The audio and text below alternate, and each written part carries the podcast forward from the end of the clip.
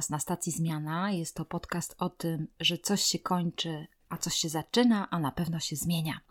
Witam Was Katarzyna Michałowska i mój gość Łukasz Darski. Cześć. I witajcie wszyscy. Słuchajcie, dzisiaj jestem przekonana, jak już poznam trochę Łukasza, że ta rozmowa będzie super fajna, ale też nie taka powierzchowna, głęboka. Będziemy rozmawiali o emocjach, o męskim świecie i patrzeniu na to z innej perspektywy. Taki mam plan. Zobaczymy, co będzie. Więc zapraszamy Was serdecznie do pobycia z nami przez tą godzinę.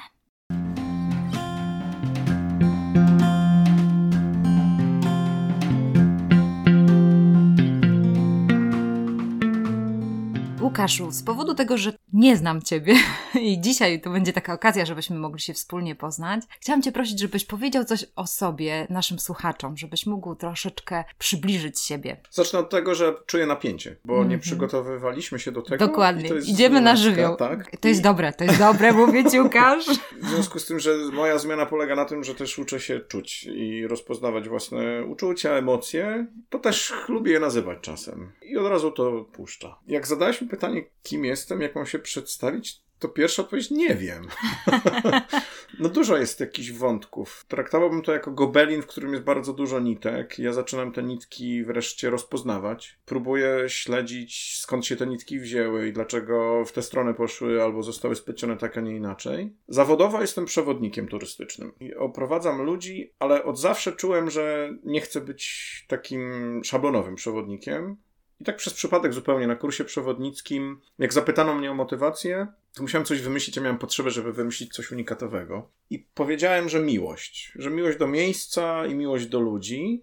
I to wtedy było chyba troszeczkę jeszcze na wyrost, ale bardzo pięknie rozbudowało się we mnie. I rzeczywiście kocham te miejsca, po których oprowadzam, bo, to jest tak, że darzę je takim uczuciem bardzo silnym. Uwielbiam ludzi. Chyba właśnie jak zaproponowałaś mi spotkanie, dotarło do mnie kolejny raz, że pandemia najbardziej zabrała mi kontakt z ludźmi. To, że w ciągu dnia pracy mogą spotykać nawet do tysiąca osób i to, że cały czas się wymienialiśmy. Ja jestem dumny z tego, że dotarłem do takiego miejsca przewodnickiego, gdzie zrozumiałem, że ja nie prowadzę, tylko ja towarzyszę. Czyli łączę ludzi którzy przychodzą i chcą poznać miejsce z historiami, które się wydarzyły wczoraj albo dzieją się dzisiaj, ale też wchodzę z nimi w interakcję. I tworzę z nimi tę wycieczkę w taki sposób, że otwieram się na nich i nagle okazuje się, że to jest bardzo, bardzo ciekawe doświadczenie. I często pojawiają się pytania w stronę przewodników, czy to nie jest nudne, opowiadać o tym samym kościele tak samo. Wtedy odpowiadam, że nigdy nie jest tak samo. Nawet jeżeli mówię tego samego suchara w tym samym miejscu, to reakcja odbiorców jest zupełnie inna i to już tworzy inną historię. W pracy przewodnickiej chyba najbardziej to mnie napędza, bo oprócz tego, że jest to zarobek, to głównie to jednak jest sposób na życie, jakiś rodzaj pasji. I to mhm. bardzo, bardzo lubię. Są trudniejsze momenty, ale jak wszędzie, w każdym zawodzie. Czasem jest po prostu bardzo ciężko, czasem jest bardzo z górki. Ja jestem też osobą niecierpliwą. Bardzo potrzebuję szybkiej gratyfikacji. Niedawno rozmawiałem z bardzo fajną osobą i ona powiedziała, że potrzebuje oklasków. I ja właśnie tak mam, mam tak samo. I po skończonej robocie, kiedy dobrze ją wykonałem, to te oklaski fizycznie nawet są. I cieszę się, że trafiłem na to przewodnictwo. Bardzo długo się motałem, bardzo długo szukałem swojego miejsca. No tak, i jestem przewodnikiem. To na pewno mnie definiuje. To jest jeden kawałek. Dawno, dawno temu, no chyba mogę szczerze mówić, że byłem w bardzo trudnym czasie i to się działo od szkoły podstawowej, bo zdiagnozowano mnie taką przedłużoną depresję, z którą sobie radziłem w dość dobry sposób, kryjąc to. Ale pamiętam, że nic mi się nie chciało. No do dziś pamiętam. Wracałem ze szkoły w szkole podstawowej, jak od, od szóstej klasy chyba. Kładłem się na łóżku i czas znikał. I jedyny, jedyna myśl, która była wtedy jasna, to, że chcę mieć rodzinę. Ja chciałem mieć dom i rodzinę. No i w związku z tym jestem mężem i ojcem. Mam dwóch synów już dużych. Jan będzie kończył 18 lat w przyszłym roku, a Antek 14. I to jest bardzo duży projekt. No, Gobelin jest wielowymiarowy, tak bym powiedział. I ma mhm. bardzo dużo wymiarów i światła, i cienia. Potrafi być to bardzo trudne. Od wielu, wielu lat towarzyszy mi taka myśl, ona ze złości wynikała, że ludzkość wysyła statki kosmiczne poza naszą planetę, a, a ja nie znam żadnej szkoły wyższej, która by uczyła sensownego rodzicielstwa albo sensownego bycia w parze.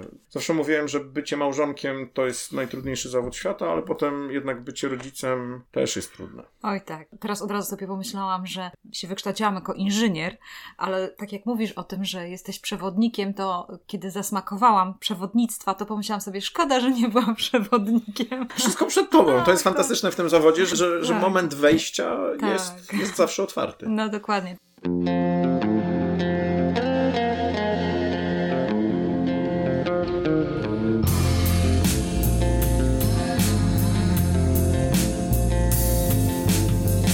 told me that she's 40 days clean. Gets her wisdom from a magazine that she reads.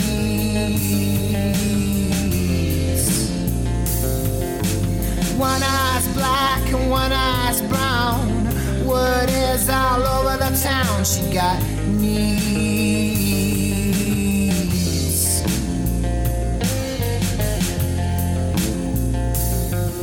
Her folks were junkies, bad on the needle. She tells me that they were good people. Something was just missing in their heads. Then we met the devil neath the 10th Street Bridge. She asked her for some heroin, a clean syringe. She said, Okay, but I'm trying to get some bread. And the devil pulled out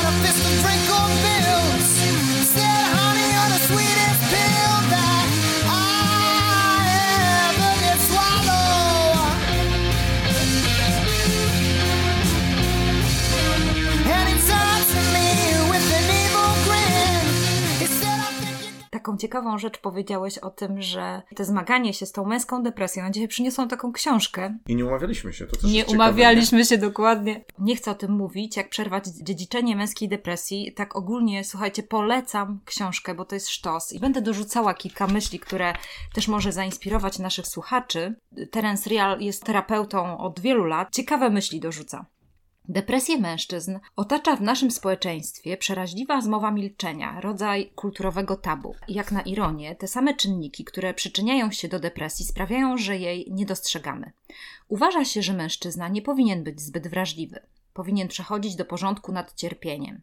Jeśli się załamie pod jego ciężarem, będzie uważał, że się zhańbił i co gorsza, to samo pomyślą krewni i przyjaciele, nawet specjaliści od zdrowia psychicznego. Właśnie skrywane cierpienie leży moim zdaniem u korzeni wielu problemów w męskim życiu. Ukryta depresja jest źródłem wielu nieprawidłowości, które uważa się za typowo męskie chorób psychicznych, alkoholizmu, narkomanii, przemocy w rodzinie, niepowodzeń w życiu intymnym, autodestrukcyjnych zachowań w pracy. Wolimy nie dostrzegać depresji u mężczyzn, ponieważ choroba ta jest postrzegana jako niemęska. W przekonaniu wielu osób depresja oznacza podwójne piętno choroby psychicznej i kobiecej emocjonalności. Kobieta pozostająca w związku z mężczyzną cierpiącym na depresję często staje wobec bolesnego dylematu. Może albo stawić czoło problemowi partnera, ryzykując, że go w ten sposób jeszcze bardziej upokorzy, albo wspólnie z nim udawać, że wszystko jest w porządku, co nie rokuje nadziei na poprawę. To jest sam początek książki. Terence ma taki pomysł, że depresja mężczyzny jest inna niż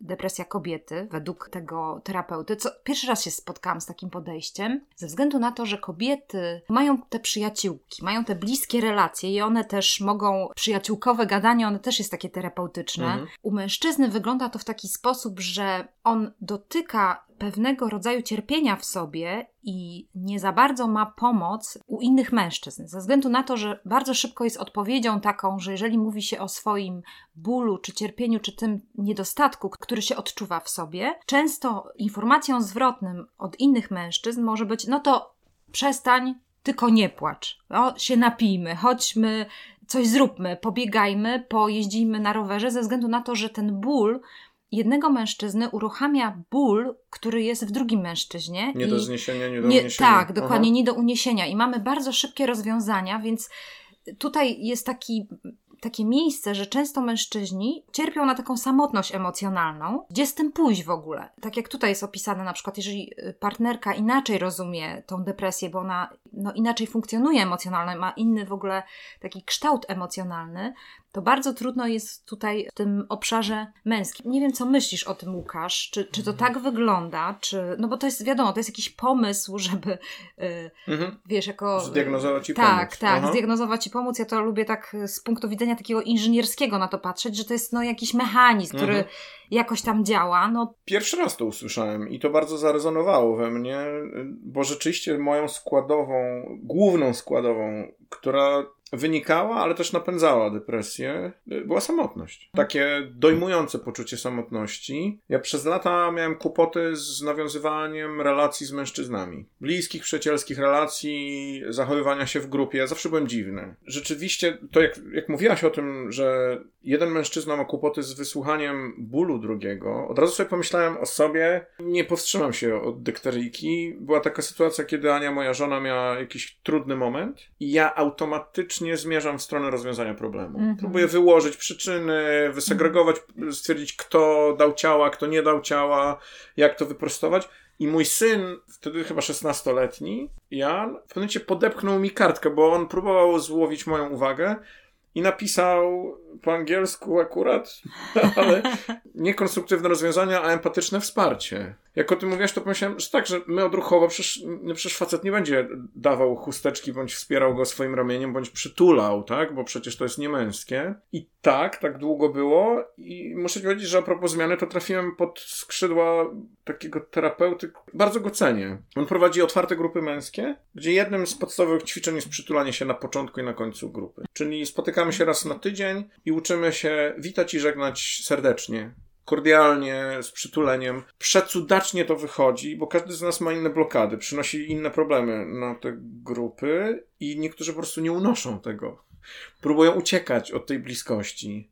Ja akurat miałem tak, że zawsze mi było blisko cieleśnie, chociaż miałem swoje problemy inne wokół tego, ale dokładnie tak czuję to, że nadal tak jest, chociaż się to bardzo zmienia i to jest fajne, że mężczyźni już mogą płakać, mm -hmm. możemy być tkliwi, rozczuleni, wrażliwi, pchać wózek i, i mieć łzy w oczach, wzruszenia i tak dalej. To jednak tego mi brakowało, myślę. Gdyby znalazł się ktoś na mojej drodze, i w późnym dzieciństwie, i potem w nastolenstwie, kto by coś takiego we mnie uruchomił, to byłoby łatwiej. Podoba mi się ten, ten podział, bo on jest też trochę patriarchalny, nie? Takie podziały są. Ten mój terapeuta też ma takie podejście, że to jest niemęskie, mówi na przykład, nie? Mm -hmm. Że, że coś jest niemęskie i nie na zasadzie, że wyśmiewa, że ktoś ma różowe ubrania albo się przytulił, tylko mówi, że mężczyzna to jest to. To jest anima, a to jest animus. I to są dwa pierwiastki, które trzeba w sobie zmieścić no ale dobra, jak jesteś mężczyzną, to musisz wiedzieć, co jest męskie, a co jest niemęskie. I stawianie czoła według niego jest bardzo męskie, ale ja potem sobie myślałem, kurczę, ale kobiety też codziennie stawiają czoła, nie? Na, na trochę, w trochę innej energii, trochę w innym natężeniu. Dla mnie dużo trudniejszym, bo zawsze się śmieję, że jak patrzę na zegar astronomiczny w kościele mariackim, tam Ewa co 15 minut ciągnie za sznur wybijając kwadransę, czyli pracuje całą godzinę na okrągło, a Adam tylko ładnie wygląda. Na szczęście o pełnej godzinie młotkiem wybija godzinę. Jak kojarzę tak na wsi, tak tłumaczono, bo moja babcia mieszkała na wsi, że facet to wstanie, zrąbie drzewo, i musi się położyć, bo się zmęczył. Kobieta od rana do nocy robi niby drobniejsze rzeczy, ale jak się to sumuje, to jest to też bardzo duże. Inaczej jest postrzegana męska depresja. Na co dzień się z tym stykam, że ludzie mhm. mają kłopot tak. powiedzieć chociażby do mikrofonu albo napisać gdzieś w jakimś ogólnodostępnym medium, że tak. czuli się słabo dzisiaj, mhm. że dzisiaj był taki tu dzień. Poddałem się. I tutaj w tym momencie muszę rozwikłać pewną tajemnicę, skąd Łukasz znał, znalazł się u nas na stacji Zmiana i dlaczego się poznaliśmy i dlaczego się teraz poznajemy, rozmawiając tutaj przed mikrofonem pierwszy raz tak o emocjach i tak głęboko, ze względu na to właśnie, że to, że zacząłeś upubliczniać swoje myśli, że zacząłeś pisać na Facebooku, to uruchomiło innych mężczyzn. I ja dostałam informację zwrotną od naszego słuchacza, który poprosił mnie, Kasia, czy mogłabyś zaprosić Łukasza? I to jest właśnie niesamowite, wiesz, że jednak to, że jesteś mężczyzną i o otwierasz swoje serce i mówisz o tym, co czujesz, i mówisz o tym, za co jesteś wdzięczny, jaką przemianę przechodzisz wewnętrzną, to ma wpływ na innych mężczyzn i to mówi, ja chcę o tym posłuchać, ja chcę, ja chcę też jakoś z tego czerpać, bo w gruncie rzeczy to jest pewien rodzaj odwagi Bo mhm. otwarcie serca powoduje to, że ktoś po prostu może cię w to serce dziabnąć i zranić po prostu i, i powiedzieć: to mi nie pasuje, to jest złe i tak dalej. Jednak jesteś tutaj odważny i to serce swoje otwierasz. Więc powiem Wam, że Łukasz prowadzi na Facebooku taki dziennik wdzięczności, który też się zaczytywałam w tym, bo pomyślałam sobie od razu, że też chcę taki prowadzić. Myślę sobie, że wielu zainspirowałeś do tego, żeby to robić, żeby, żeby pisać coś takiego. Powiedz mi, skąd, skąd ten pomysł, gdzie się zainspirowałeś, kto, kto Cię zachęcił do tego, żeby to robić? Nikt aktywnie chociaż nie, aktywnie. Gosia Zamorska. To jest osoba, którą kocham e, za kilka rzeczy, ale najbardziej ją za to pokochałem, bo jak się spotkaliśmy, ja byłem jeszcze w takiej czarnej przestrzeni. U mnie rodzinnie, na skutek perypetii, jak się okazało, kilkupokoleniowych, kobiety boją się utraty boją się tego, że jak się otworzą właśnie, albo jak zaufają losowi, zaufają światu, to spadnie na nie jakieś nieszczęście. W mojej sytuacji rodzinnej było tak, że mój tata się dosyć wycofał, mama była bardzo aktywna w wychowywaniu mnie, no to ja od niej to wziąłem. I to jest taka straszliwa cecha, bardzo trudna cecha. Mam nadzieję, że mama wybaczy mi to. Mi ulżyło, jak to nazwałem publicznie, że wszędzie w kontaktach spodziewałem się ciosu. Ktoś na przykład się prezentował fantastycznie na jakiejś imprezie, opowiadał super historię, to mój umysł od razu kminił, co on ma niefajnego, albo co on niefajnego za chwilę zrobi. I Gosia, jak poznałem, to była osoba, która była w bardzo trudnym momencie swojego życia, po bardzo trudnym rozwodzie, samotna matka wychowująca syna. Ona super się wypowiadała o swoim byłym mężu, z wielkim szacunkiem, ale potem, jak ją poznawałem, się okazało, że ona w każdym szuka jakiegoś pozytywu. I potrafi się śmiać. Ona ma super śmiech. Ja w ogóle uwielbiam śmiech. Nie będę reklamował go, trzeba go samemu usłyszeć. Gosia z Witkiem to jest małżeństwo i, i, i, to też jest ciekawe, że Gosia przyciągnęła Witka, bądź Witek przyciągnął Gosię. W każdym razie też fajnie było patrzeć. My byliśmy świadkami, jak oni się spotkali. Wszystkich nas połączył Facebook, to też jest ciekawe. I Witek też jest taką osobą, która szuka pozytywnych rozwiązań. Oni wspólnie założyli Fundację Generacja i robią bardzo ciekawe projekty. Współpracujemy luźno co jakiś czas, a Gośka po prostu pisała taki dziennik. I ja go, tak jak ty mówisz, też czytałem i się zaczytywałem i sobie myślałem, ja pierniczy, nie? Chciałbym też. Ale no nie, przecież, no jak, z tymi wszystkimi rzeczami mam wyjść i o nich opowiedzieć? Wiesz, co jest w ogóle ciekawe? Jak powiedziałaś, że się otwiera serce i ktoś może nas nie zranić, to jest fascynujący proces. Widziałem to u Gosi, jak ona pisała, że ja miałem taki odruch, że próbowałem zdeprecjonować jej wdzięczność. Kurde, co ona się naćpała czegoś. To są takie jakieś popularne sytuacje z dnia codziennego, na to wyolbrzymia w ogóle dla ściemy, żeby zaistnieć na Facebooku. I potem jak sam zacząłem pisać, a nie umawialiśmy się, ja po prostu pewnego dnia stwierdziłem, okej, okay, terapeuta mi zalecał wdzięczność, żeby ćwiczyć tę wdzięczność, żeby być wdzięcznym za cokolwiek, na koniec dnia, na początku początek dnia. I w pewnym momencie stwierdziłem, dobra, będę pisał. Zdarzają mi się, coraz rzadziej, ale zdarzają mi się ludzie, którzy pukają do mnie prywatnie i mówią, ej, czy coś się stało? Czy jakaś tragedia się wydarzyła w twoim życiu? Czy to jest jakiś rodzaj terapii? Tam ktoś pyta, w ogóle martwi się o ciebie, nie? Jak... I sobie myślę, że niektórzy z nas, a chyba jest nas sporo, jesteśmy tak urządzeni w tej beznadziei. W tym patrzeniu na, na to, że ta szklanka jest w połowie pusta, że jest ciemno dookoła, że za rogiem zaraz nas okradną, że jak ktoś wychodzi i mówi, ej, cieszę się, że przeżyłem trudną sytuację, bo się czegoś nauczyłem, wszyscy się pukają w czoło i mówią, kurde,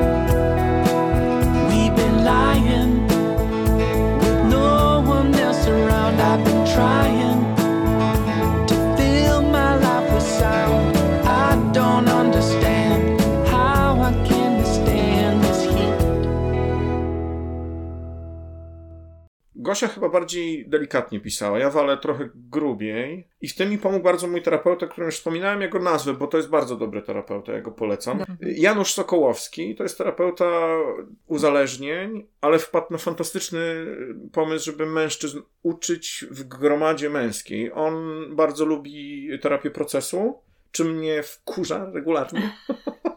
bo nie ma ram czasem, bo nie ma ustalonego czegoś, ale przyznaję mu, ja go, ja go wielbię za jego intuicję, że w tych procesach grupowych niesamowite rzeczy się dzieją, można zobaczyć. I on nas uczył, bo on robi czasem jakieś takie zajęcia psychoedukacyjne, opowiadał nam o oknach Johariego. I o tym, że bardzo ważne jest to, i to jest bardzo uwalniające, żeby jak najwięcej przenosić do tych okien publicznych, widocznych, Mhm. Bo wtedy lżej jest żyć. I jeżeli to nie są jakieś rzeczy, które, od których zależą inni ludzie, których możemy skrzywdzić tym przenoszeniem do publicznych, to, to po prostu trzeba śmiało tam to ładować. I ja zawsze byłem ekshibicjonistyczny. Kiedyś, przyznaję, robiłem to i teraz też koleżankę moją wspomnę, przyjaciółkę Anię Pesz, ona powiedziała, że nieźle wpisałem to pod żebro lajki. I na początku się na nią wkurzałem, potem myślałem, kurde, ale w tym jest duże ziarno prawdy, że ja mam taką cechę, zresztą piszę o tym regularnie, że to jest dla mnie największa trudność. Na ile ja to piszę, żeby się przypodobać i dostać poklask i być pogłaskanym, Mhm. że to jest fajne, a na ile piszę rzeczywiście ze szczerej intencji podzielenia się tym. Także ja, ja muszę nad tym pracować, ale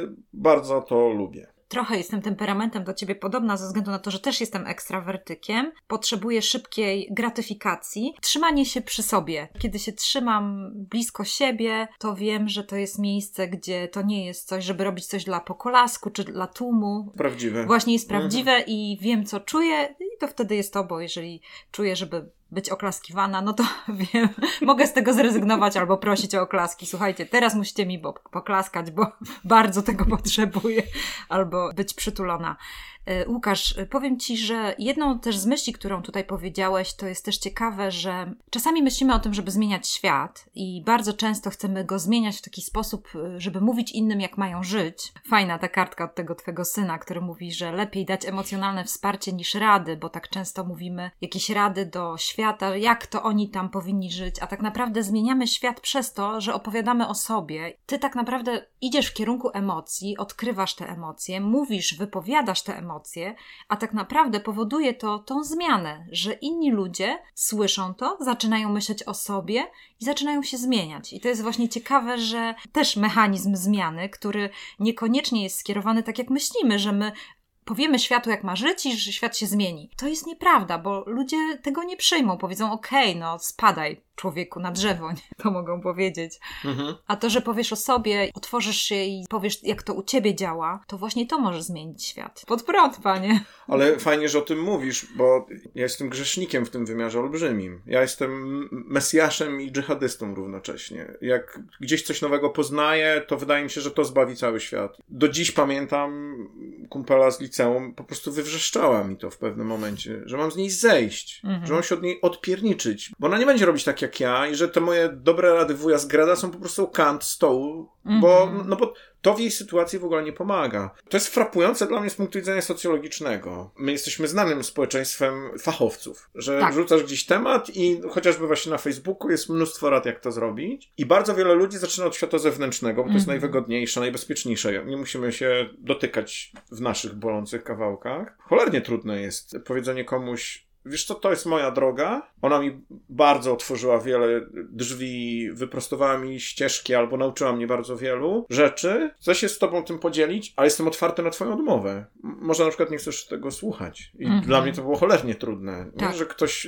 Wtedy automatycznie wkładałem taką osobę do szuflady. O, jest w ciemności, jeszcze musi się nauczyć. Ja już jestem na takiej drodze terapii. Wstyd mi za to dzisiaj, ale z drugiej strony też fajnie jest się z tego śmiać, bo to też się z tego cieszę. I faktem jest, że bardzo trudno jest mówić o sobie na zasadzie takiej, to jest po prostu moje przeżycie. Jeżeli cię interesuje, to zapraszam, a jeżeli nie, to, to też się cieszę, że masz swoją ścieżkę. Ale fajnie, że mówisz o tym, to jest bardzo ważny kawałek. Będę za każdym razem mówił, że się nie umawialiśmy na to, to już brzmi podejrzanie.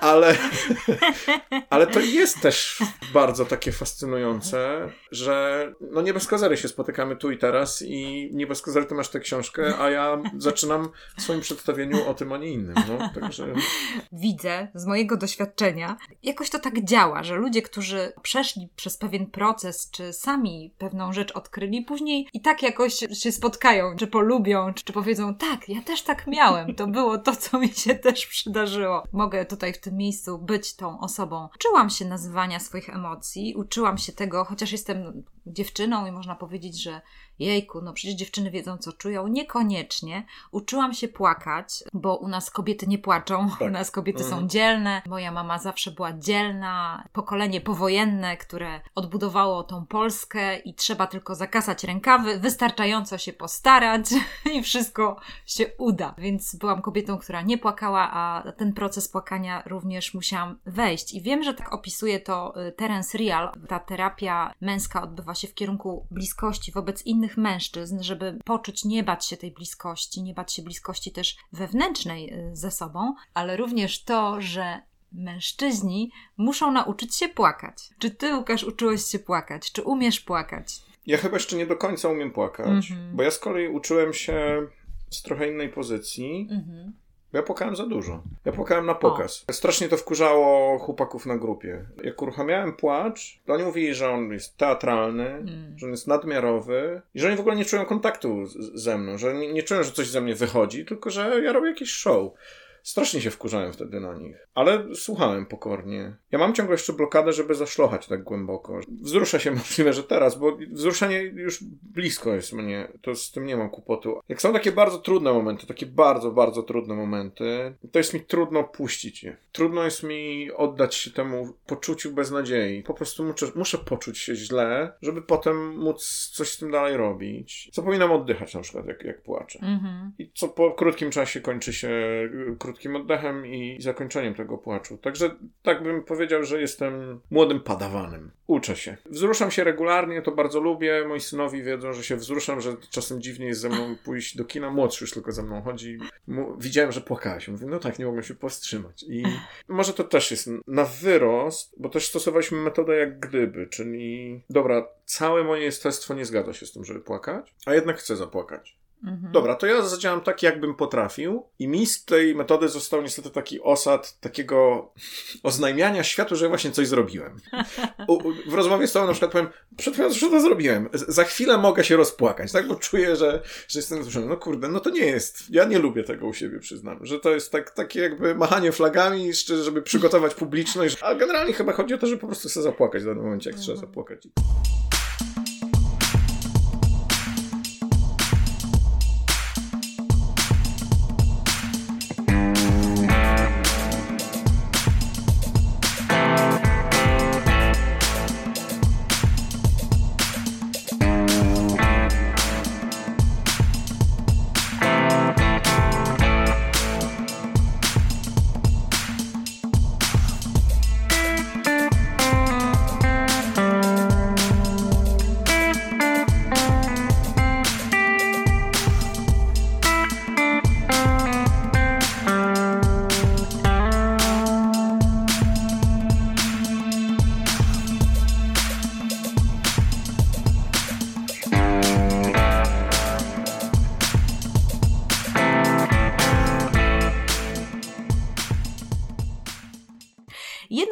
Którą dorzucę nam również do naszej rozmowy, która też mnie zaciekawiła, wracam do książki, nie chcę o tym mówić, Zdrowe poczucie godności to trwałe wewnętrzne przekonanie, że jest się osobą wartościową. Niedostatek wiary we własną wartość przejawia się jako poczucie pustki, lęku, bezsilności, nicości lub nieważności. Stąd bierze się wewnętrzny wstyd. Może się pojawić u każdego, kto poczuje się dostatecznie bezsilny. Ten przykry stan stwarza grunt do jawnej depresji, a w depresji ukrytej jednostka usiłuje bronić się przed nim za pomocą uzależnień i pychy. Wstyd prześladuje chłopców i mężczyzn przez większość życia, a to z dwóch powodów. Po pierwsze, wzorzec męskości, do którego się przymierzają, jest nierealistycznie wyśrubowany i praktycznie nikt nie ma poczucia, że mu dorównał. Po drugie, męskość to coś więcej niż cecha, skoro oznacza nie tylko pewien sposób istnienia, lecz także przynależność, to zawsze istnieje niebezpieczeństwo wykluczenia. Zawsze można wypaść za burtę bez plusku. Zdrowe poczucie godności to umiejętność, rzadko wpajana osobom obu płci w naszej kulturze, zachowania ciepłego stosunku do własnej osoby pomimo świadomości swoich niedostatków. Nasze człowieczeństwo zależy od tego, czy potrafimy okazywać pełne współczucia, zrozumienie dla niedoskonałości innych ludzi. Jeśli tracimy kontakt z własnymi wadami, stajemy się surowi i bezwzględni dla otoczenia taka myśl. Wracam ciągle do takiej świadomości, kim jesteśmy. Nie o to chodzi, żeby się dołować, tylko o to chodzi, żeby mieć tak e, realnie stać przy ziemi, nie? żeby nie latać w kosmosie, ale też po prostu re realistycznie mówić o tym, kim jestem. I bardzo często na stacji zmiana spotykamy się z takimi rozmowami, że mówimy, że dojrzałość to jest taka świadomość tego, czego nie chcę w swoim życiu. Mhm. No i chciałam się Ciebie, Łukasz, zapytać, Czego ty nie chcesz w życiu? Czy masz takie, takie rzeczy? Ale przychodzi mi już od razu odpowiedź i co ciekawe jest to podwójne zaprzeczenie. Mhm. Nie chcę być nieszczęśliwym. Mm. Zamienię to w pozytyw jednak. Chcę być szczęśliwym, to znaczy, że chcę pełną piersią przeżywać każdy dzień. Najlepiej jak się da. Właśnie z tym pozytywem i z tym negatywem. Z tym, że dzisiaj miałem dzień kompletnie do kitu i nic się z niego nie da wyciągnąć. Chciałbym być szczęśliwy właśnie w takim wymiarze, nie chcę na pewno wracać do starych mechanizmów. One są bardzo silne. One są cały czas ze mną. Kiedyś wierzyłem w to, że przerobię jakiś problem i będę od niego wolny. Nie dalej jak wczoraj rozmawiałem z przyjacielem, że sorry, kupa, to zawsze będzie ze mną. Zawsze będę próżnym narcyzem.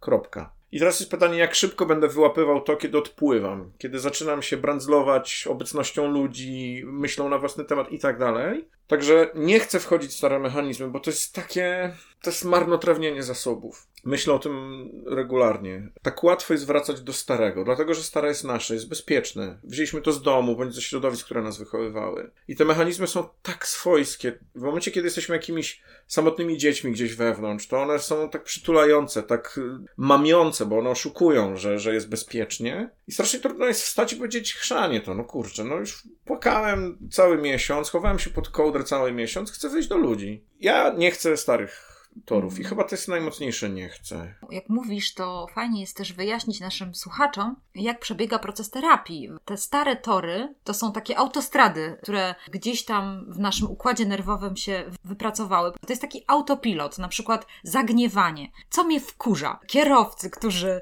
po prostu nie przewidują, nie przewidują swoich zachowań, nie?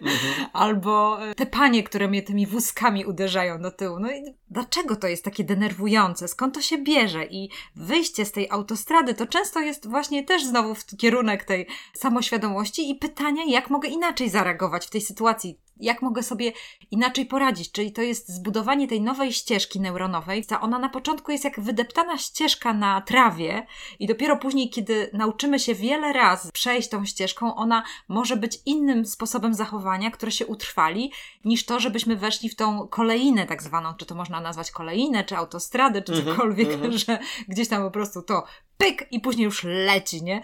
I to jest ciekawe, że to jest ciekawe, że też w procesie dojrzewania człowiek ma w sobie, jeżeli damy radę, bo później jak już im jesteśmy starsi, tym jest gorzej, więc zmieniajmy się póki możemy i póki jeszcze Weto. mamy... Nie, nie zgadzam się.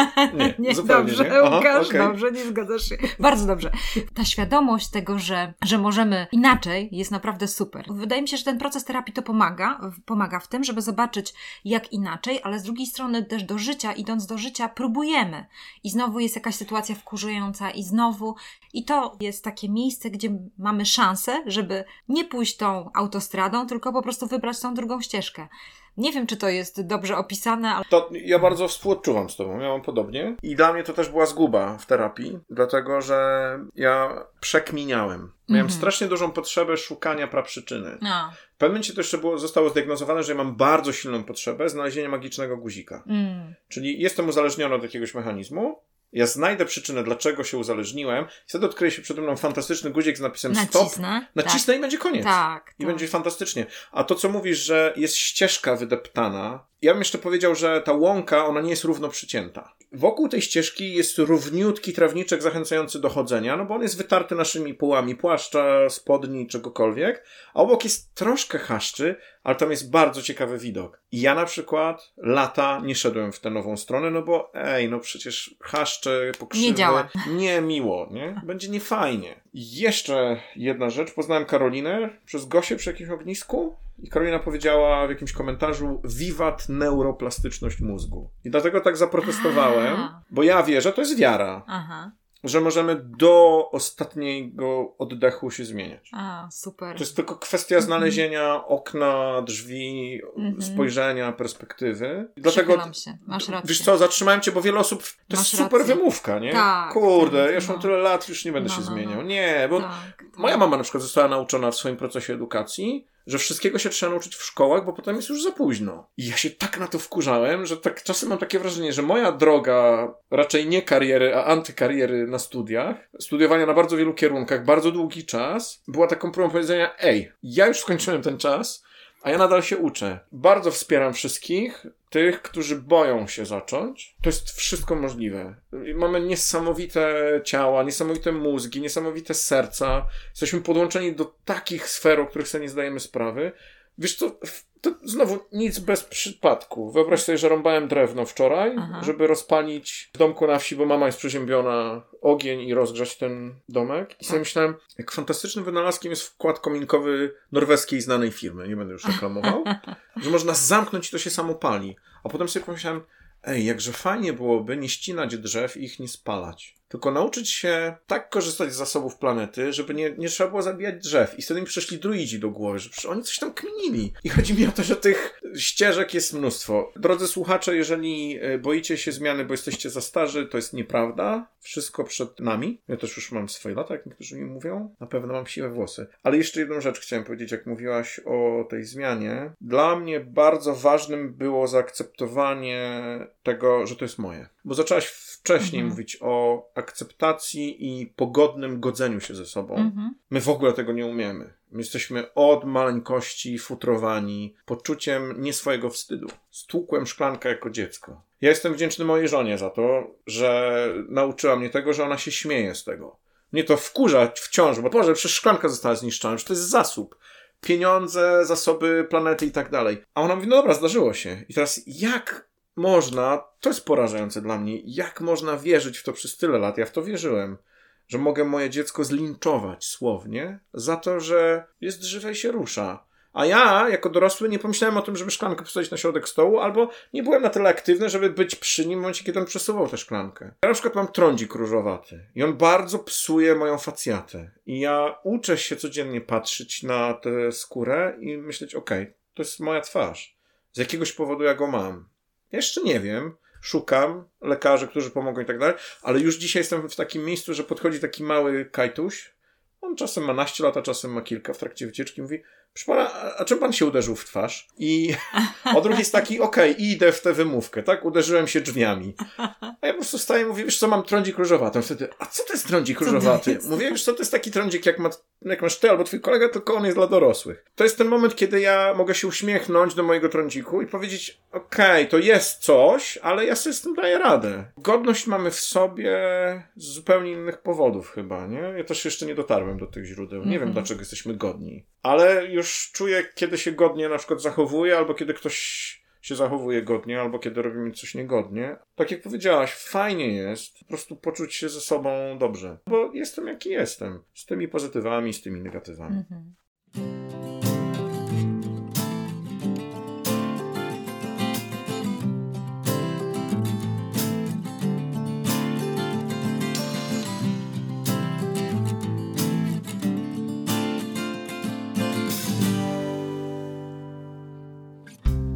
Comes Barry. He picked a girl, and let's just call her Sherry. For the sake of the story, and just over and over, she turned a blind eye to him. And oh, she's a looker. She'll wash away his dreams. But Barry he's awkward in the way he's always seemed. But Barry, he'll get some confidence, something he's never had, and Sherry will notice that Barry ain't half bad, and they'll get together like it's always in his dream. Like I said, they'll get together, thirst over drinks and sherry. We'll notice some kind of things that Barry says and does for her all the time. And oh, she's a looker. She'll justify his dreams. wrong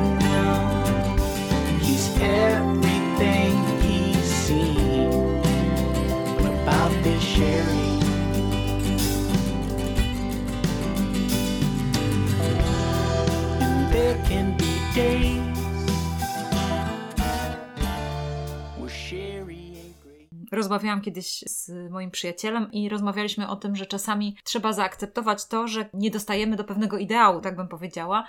Z drugiej strony mam też takie myślenie, znaczy mam taki obraz, tylko to jest taki mój obraz, który gdzieś tam sobie ukułam, że ludzie patrzą na mnie i myślą sobie, że tworzę bloga, piszę na, na Facebooku, na Instagramie, w social mediach. Mogą myśleć o tym, że jestem po prostu taka idealna, a to nie jest prawda, bo tak na, bo kiedy by lepiej mnie poznali, to bym powiedziała im, słuchaj, ale wiesz, że ja nie mam nogi i ręki, na przykład, bo Mhm.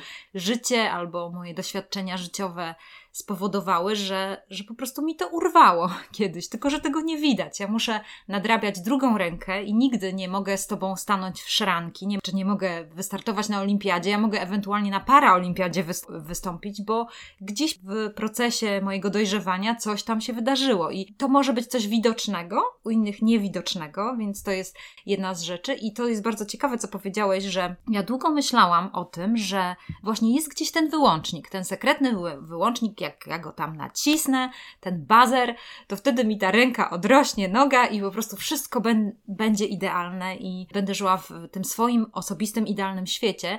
I powiem Ci, że uczyłam się tej akceptacji, że tego wyłącznika po prostu nie ma. Mhm. Że stosy tych książek mądrych i tych rad, co zrobić w pięciu punktach, żeby coś tam się stało, albo jak to wprowadzę, to coś innego się zadzieje, było takim poszukiwaniem tego wyłącznika i i w pewnym sensie to jest ciekawe, co mówisz. Te haszcze, dla mnie osobiście, to było pójście w tym kierunku, że nie zaakceptowanie, że tego wyłącznika nie ma, że w tym miejscu, gdzie ja tego nie mam, tych rzeczy, tak jak na przykład ręka, noga, jest bardzo wiele siły. Ze względu na to, że na 100% mogę zrozumieć ludzi, którzy mają blizny tak jak ja Mhm. że którzy mają miejsca tych niedostatków. Mogę komuś dać wsparcie, zrozumienie i powiedzieć, no team, po prostu team paraolimpijczyków. Mhm. Mhm. Po prostu, że, żeby się z tym życiem tak strasznie nie szarpać, żeby po prostu nie żyć w poczuciu wstydu, nie wiem, albo poczuciu lęku, albo poczuciu w jakichś takich więzieniach, bym powiedziała, nie? Że, Mhm. że ktoś inny może, może żyć w więzieniu. I wydaje mi się, że właśnie ten kierunek kierunek, o którym mówimy dzisiaj, tego co zrobiłeś, Łukasz, że, że odkrywasz siebie, to jest właśnie kierunek tego, żeby powiedzieć też innym, że, że po prostu można z tym żyć, nie? Że Tak. można żyć stronidzikiem różowatym, można żyć tak jak ja, bez ręki, bez nogi, czego nie widać i po prostu tyle, nie? Ja muszę dookreślić, bo ja zacząłem patrzeć na twoje kończyny i, i zacząłem szukać.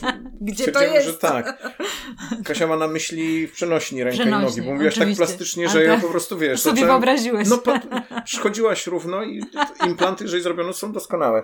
Ten brak ręki to jest jakiś brak umiejętności, nie wiem, na przykład nie, nie spotkała nas bezgraniczna miłość w życiu. tak, dokładnie. Tak, I to jest coś takiego. Na przykład, Wytwarzaliśmy jakieś Tak. mechanizmy, żeby sobie radzić żeby z tym. oby- tak, tak. Bo jako dziecko byśmy Mhm. umarli, gdybyśmy nie, To nie to stanęli przed taką prawdą. Mhm, tak. I to, co mówisz, wiesz, coś to też przynosi mi taką myśl, że dla mnie bardzo uwalniające i dające oddech i zdejmujące bardzo ciężki plecak z kamieniami z pleców była taka myśl, że ja już zawsze będę y, miał ten mechanizm nałogowy. Jak mam kilka, Mhm. najłatwiejszy, z jakim mogę wyjść publicznie, to jest kompulsywne zjadanie słodyczy. Mam ten mechanizm i go będę zawsze miał. Mhm. Teraz mi się udało wytrzymać na luzie, rzeczywiście bez pałowania się, bez bicia, bez, przepraszam, użyję tego fajnego wyrazu, ja go bardzo lubię, bez dupościsku. Bo wielu uzależnionych wchodzi w tak zwany dupościsk i wtedy skupia się w całej mierze, żeby nie zjeść tego słodycza i de facto napięcie jest tak duże, że za chwilę się wykładają i ładują całą szafę słodyczy. Mhm. Ja miałem na luzie dwa tygodnie i ktoś mnie poczęstował cukierkiem.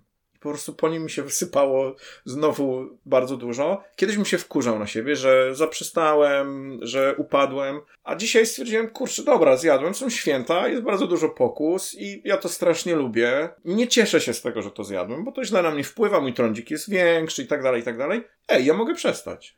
Mhm. Tak, i wczoraj sobie synowie odetchnęli z ulgą, bo ja jestem strasznym odkurzaczem i oni nawet nie mogą ze mną konkurować. I czasem Antek mówi, proszę cię, nie zjadaj wszystkiego, zostaw trochę dla innych. I jest tak, że dzisiaj nie zjadłem tych słodyczy, ale ja wiem, że ten mechanizm we mnie jest, akceptuję go.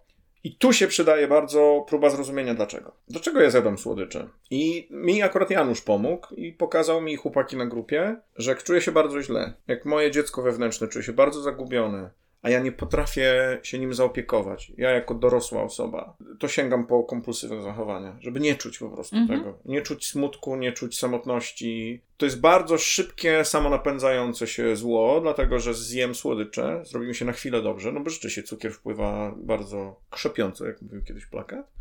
Po czym przychodzą wyrzuty sumienia. Ej, no ale znowu zjadłeś słodycza, to niedobrze ci robi. I znowu mam dyskomfort. I znowu jak go nie poczuję i nie rozpoznam i nie zadbam o niego, to ciach, kolejne słodycze. I mamy samo napędzający się mechanizm.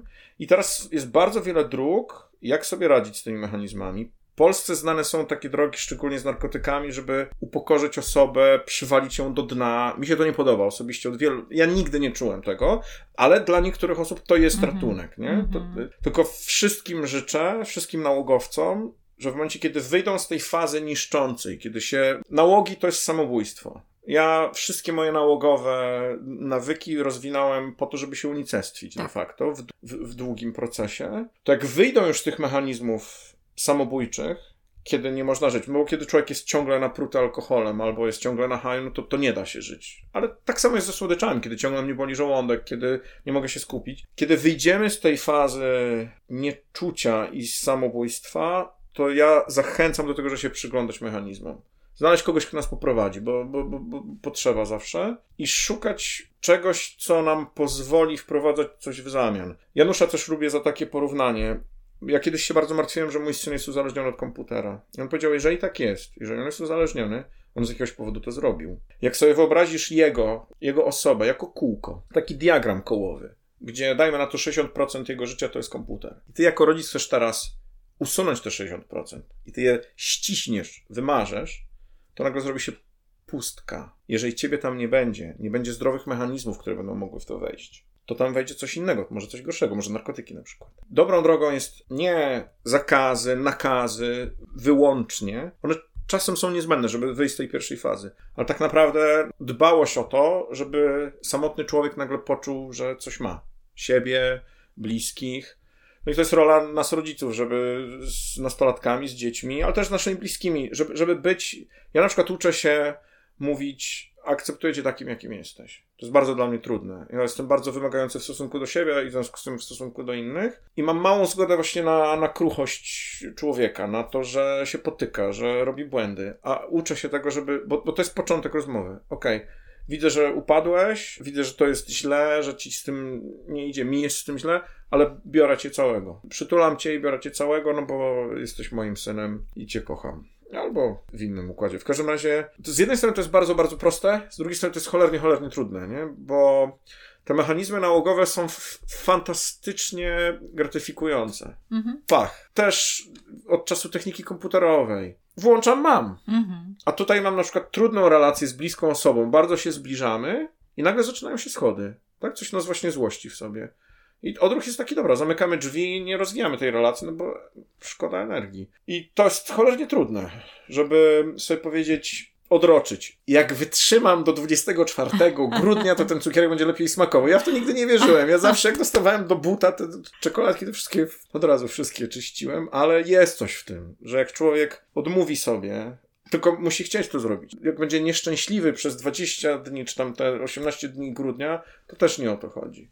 Mhm. Bardzo mi się podoba koncepcja pracy z nałogami, żeby minimalizować straty. Żeby określać mechanizmy i wprowadzać takie korekty, które będą minimalizować straty na początku. I potem człowiek, który jest prowadzony w takiej terapii, zaczyna nabierać siły, nie? Zaczyna też nabierać takiej krzepy, że okej, z tym sobie poradziłem. No bo jak, dajmy na to, piję alkohol i rzucam się na to, nie będę pił, ale nie mam wsparcia, Mhm. nie wiem, co jest we mnie, nie wiem, co czuję, borykam się ze światem zewnętrznym, to kurczę, upad upadek jest w zasadzie za rogiem, nie? Łukaszu, y, tak sobie myślę, że fajnie by było poruszyć jeszcze jeden temat na koniec naszej rozmowy, który może by był jakimś tropem. Jedną z rzeczy to mega polecam tą książkę. Ja właśnie robię naszym, naszym czytelnikom. To wszystko, co powiedział teraz Łukasz, to ten proces świetnie opisuje Terence Real, przywołując różne sytuacje, kiedy, kiedy pomagał mężczyznom wyjść z procesu uzależnienia, bo Mhm. głównie się skupia na tym, jak ten mechanizm uzależnienia działa, dlaczego, zachowując tą godność człowieka i mówiąc o tym, że, że każdy człowiek jest.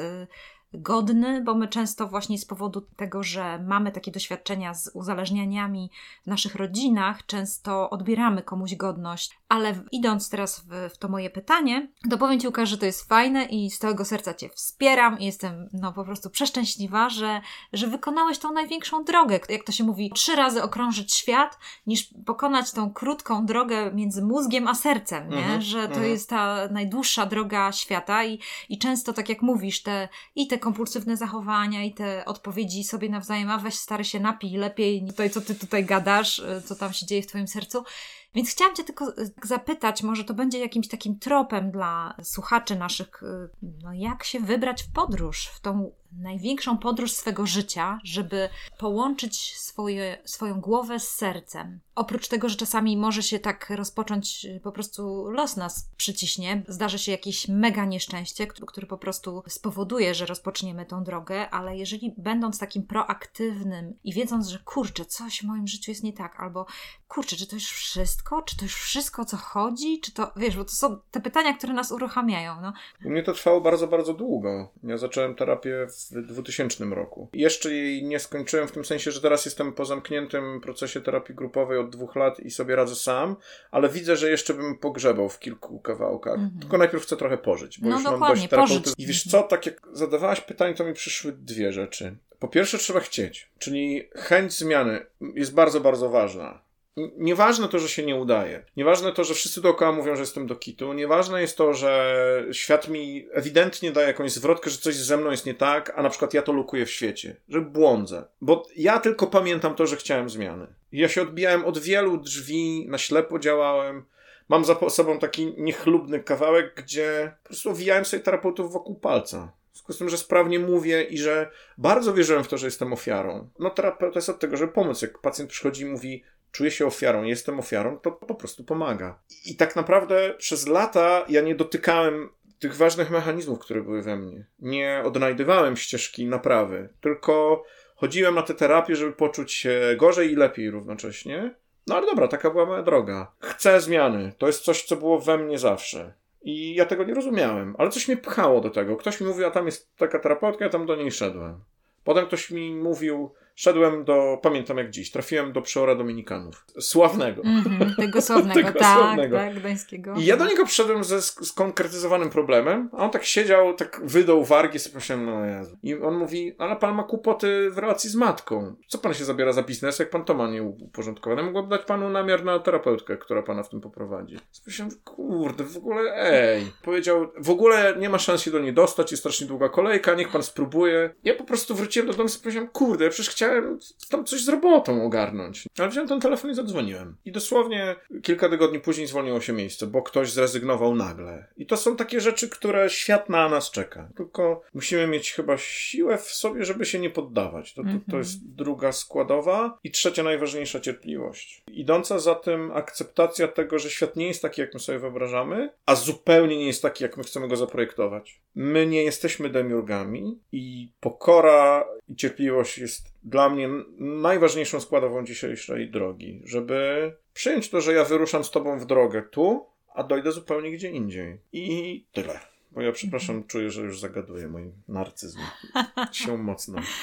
Łukasz, w tym narcyzmie myślę tak sobie, jest siła o tyle, że naprawdę masz odwagę, żeby po prostu powiedzieć pewne rzeczy, które są bardzo trudne i wiem, że jeżeli introwertyk wyrusza w taką podróż, to nie opowie o tej podróży, która w nim, może napisze fajną książkę, o Mhm, i wtedy mhm, mhm. przeczytamy może tak jak tą książkę, którą tutaj mam przed sobą i to będzie coś naprawdę mega, jeszcze mega głębiej niż, niż tutaj my rozmawiamy i to będzie coś, co na pewno przemieni nasze życie, ale to jest fajne, no masz w sobie to, żeby o tym opowiedzieć, żeby nas e, po prostu wpuścić, e, może jako ten przewodnik, na, tym, na tej bazie tego twojego przewodnika, ale które się przetransformowało, tak jak powiedziałeś, w towarzysza. Wtedy my możemy wyruszyć razem z tobą w tą podróż i to jest bardzo fajne. Bardzo ci dziękuję za tą naszą podróż godzinną. E, Myślę, że bardzo fajnie z tobą przeszłam przez te miejsca związane z twoimi emocjami, tą twoją drogą, odkrywaniem tego i to jest naprawdę ogromny prezent. Dziękuję ci bardzo. Dzięki serdeczne. Ja jestem bardzo mile zaskoczony, bo skontaktowaliśmy się chyba tydzień temu. Dokładnie. Tak. Nadal nie wiem, kim jest tajemniczy nieznajomy, który nas skontaktował. Mimo, że staram się nie mieć oczekiwań, to jednak jakieś wyobrażenia mam i dałem sobie jasny komunikat, że nie chcę mieć wyobrażeń. Że wchodzę kompletnie w ciemno. To była fantastyczna y, przygoda. Bardzo dziękuję Ci za nią. Dzięki, Łukasz.